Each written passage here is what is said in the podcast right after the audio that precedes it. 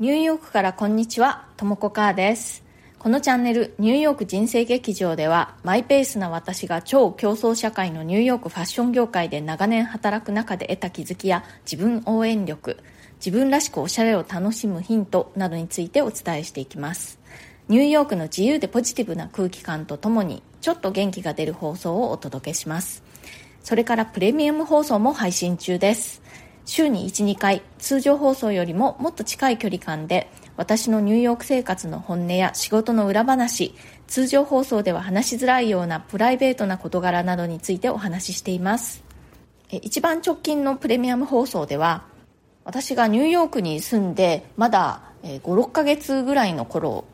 英語に少しずつ慣れてきたかなという頃に思っていたことや、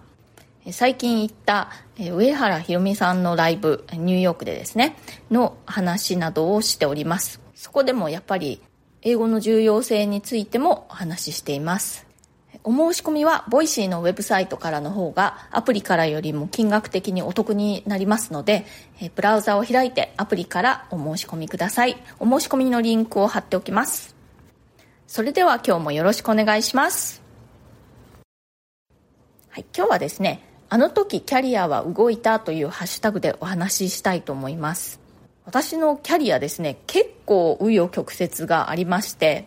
私は現在はニューヨークでファッション系のテキスタイルとかグラフィックのデザイン、デザインディレクターですねをもう長いことやっているんですけれども、そこにたどり着くまでに結構違う仕事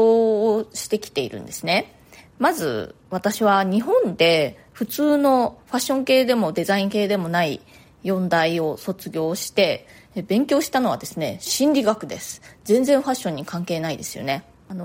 心理学は今でもね、すごく好きなトピックで、自分で本読んだりするの好きですし、それを勉強したことにね、全く悔いはないんですけれども、その後のキャリアにね、直接的に結びついてるかというと、全然結びついていません。そして日本で大学を卒業してすぐに広告代理店に就職しました。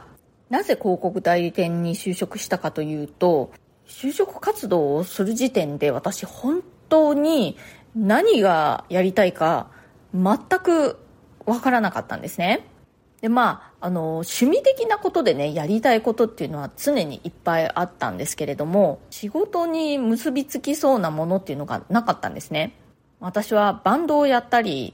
お芝居をやったりという、そういう趣味があったんですけれども、それをね、私が仕事にできるかというと全然そんな気はせず、音楽関係ということでレコード会社から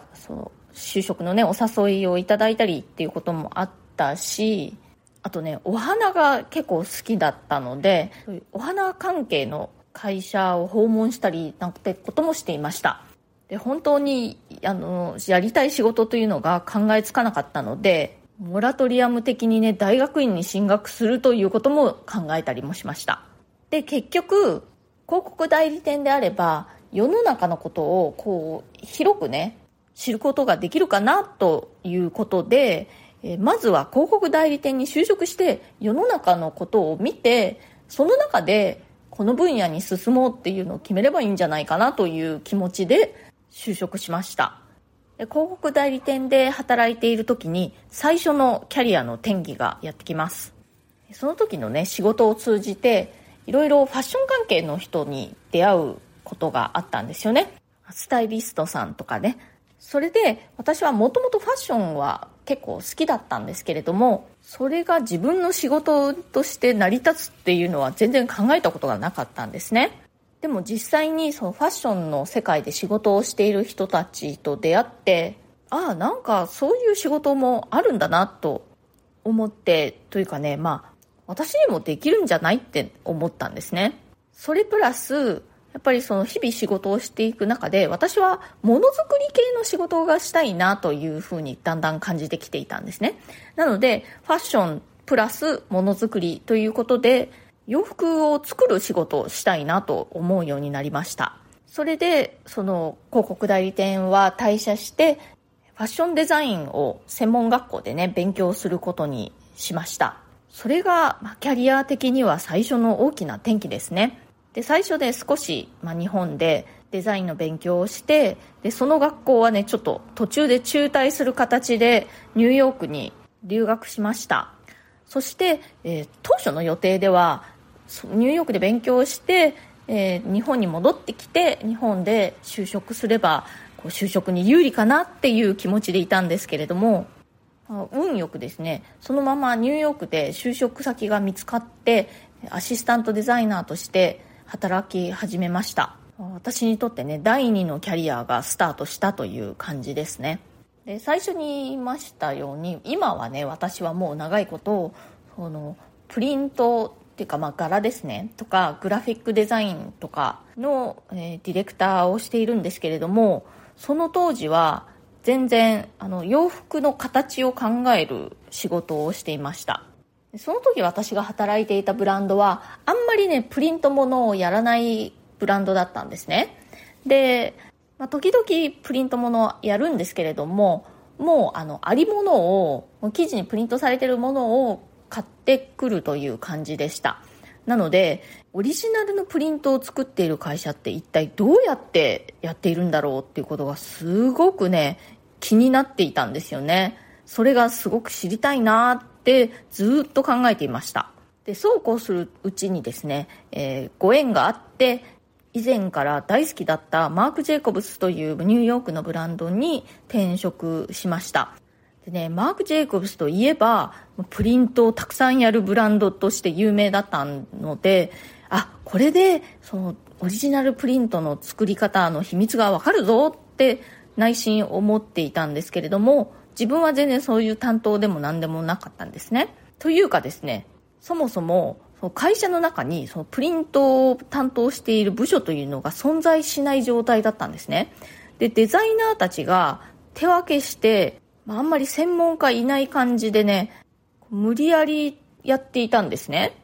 でも私はすごくそのプリントに興味があったのでね、自然とプリント関連のプロジェクトにいろいろこう関わるようになっていきました。プリントプロジェクトの周りを自主的にうろついていたと言った方がいいかもしれないんですけれども、とにかく興味があったのでね、試し刷りとかねちょっと見せてとか言って、じゃあ私がコメント出しますとか、そんな感じでなんとなくプリント関連の仕事をするという感じに、なっていきました。でそんなある日ですね、会社がプリントデザインの部署を新しく立ち上げるっていうことに決めたんですね。でなんと私がその初代チームリーダーとして選ばれてしまったわけです。これは本当にね唐突にという感じでした。もう本当に寝耳に水みたいな感じで、ある日突然、上の方からあなたにお願いしたいんだけどどうって言われたんですよね。で私はそのプリントに興味はあったものの、いきなりそのチームのリーダーっていうのはちょっとねできるか分かんないなと思って、正直にそういうふうに話しました。そうしたらですね、現場のできるデザイナーというのを雇っていいから、あなたはマネジメントをやりながらだんだんねその技術を身につけていってくれればいいからっていうことで、そんなにできるかなっていう自信があったわけではないんですけれども、それよりもやっぱり好奇心が勝ったというか、これは楽しそうだぞと思って、その話を引き受けました。でですね、実際に始めてみたら実務の方も私結構ねあっという間に上手になったんですよね。いろいろチューターをつけたりとかしてね、勉強したんですけれども、仕事をしながらはっきり言ってね向いていたと思います。でそんな感じでマーク・ジェイコブスでもう長いことプリントデザインの仕事をしていたんですけれども、だんだんねちょっと飽きてきたんですね。もうね同じブランドに10年近く在籍していたのでちょっとね飽きてきていました。あとはその時は私はだんだん昇進してもうディレクターになっていたんですけれども、それでもプレイングディレクターっていうんですか、現場の仕事も同じようにやりながらのディレクターという感じだったんですね。で転職しようかなって思ったんですけれども、どこのブランドにね転職したいかっていうのがもう全く思い浮かびませんでした。なんですけれども、次はもっとねコンセプチュアルな仕事がしたいっていうふうに思い始めたんですね。こう現場の細かい作業とかを自分でも全部やるのは嫌だなと思って、もっとそのコレクションごとのコンセプトとかプリントに関しての総合的なディレクションとかそういったことにもっと注力したいなって思ったんですね。で、そこで私はね何の当てもなかったんですけれども、非常にコンセプチュアルなポートフォリオというのを自主的に作ってみました。自分でテーマというかコンセプトを決めてプリントのストーリーを作るっていうことを、勝手にやってみたんですね。誰に見せる当てもなかったけれどもとても楽しい作業でした。でね、そんなことをしていたらですね、現在の勤務先から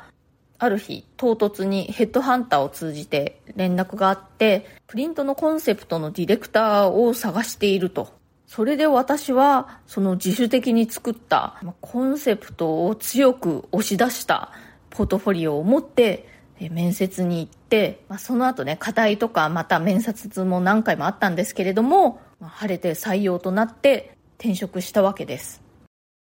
でね、その私のキャリアお気づきかと思いますけれども、あんまりこう最初からこうするぞっていう具体的な計画があってそれに向かってこうプランを立てて実行してクリアしていったっていう感じじゃないんですよね。割と気分的なものを大切にしているというか、興味のある方へにじり寄っていくというかね、好奇心の赴くままにちょっと足を突っ込んでみるとか、そういったことが転機につながっていくっていうことが多いなと感じています。でね、ちょっと足を踏み入れてみると、そこで何かねこうガーッと勉強しなきゃいけないことになるんですよ。でももともと自分が興味があってねちょっと足を踏み入れたことなので、その勉強がねあんまり苦にならないんだと思います。デザインの勉強を始めた時もね結構課題とかね大変で本当に徹夜するような感じでやってましたし、あとは留学するって決めた時もやっぱりこう英語をね TOEFL とか取らなくちゃいけないので結構集中して勉強しました。単語カードとか作ってねもう電車の中とかで見て受験生みたいな感じですごく勉強しました。でデザイナーになった後プリントデザイン、テキスタイルデザインの分野に転向した後も仕事をしながらねチューターをつけて土日とかにねずっと勉強していたんですけれども、それ今考えると休みないですよね。月金仕事して土日は勉強してっていうのでも全然苦ではありませんでした。でその後で転職に結びついたもっとねコンセプトを前面に押し出したポートフォリオ作りっていうのもやっぱり土日とかにやっていたんですよね。でもそれも自分がやりたかったことだったので作ってる時ね楽しかったです。なのでねちょっと話長くなっちゃいましたけれども、私の場合ですけれどもキャリアが動いた時というのは最初は自分の興味とか好奇心とか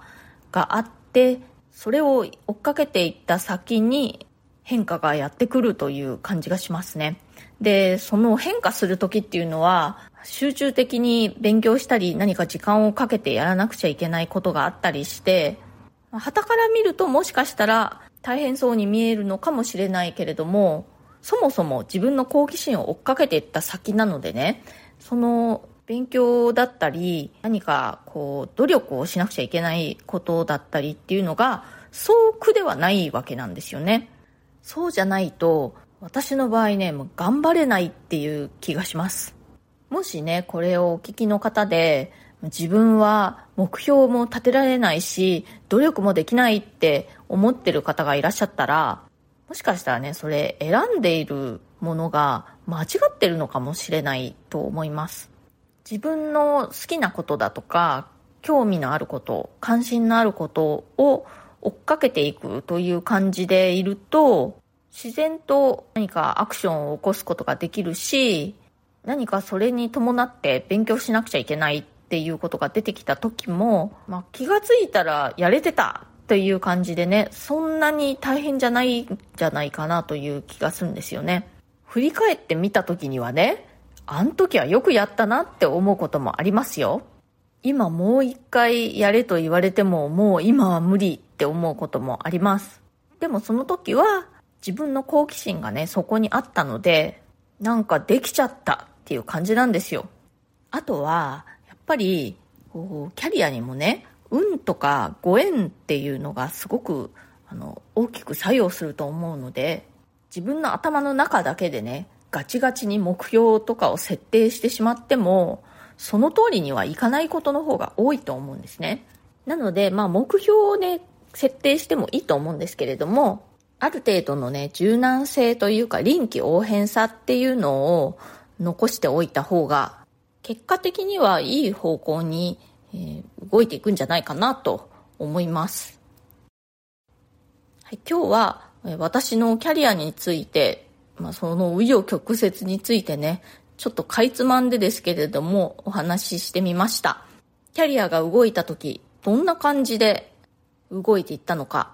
まあ私の場合は自分の好奇心を追っかけていくという感じで、でその時その時に出てきた課題をやっつけていく中で学びがあったり、実際にキャリアが変化したりという感じでした。リスナーの皆さんもね、どうか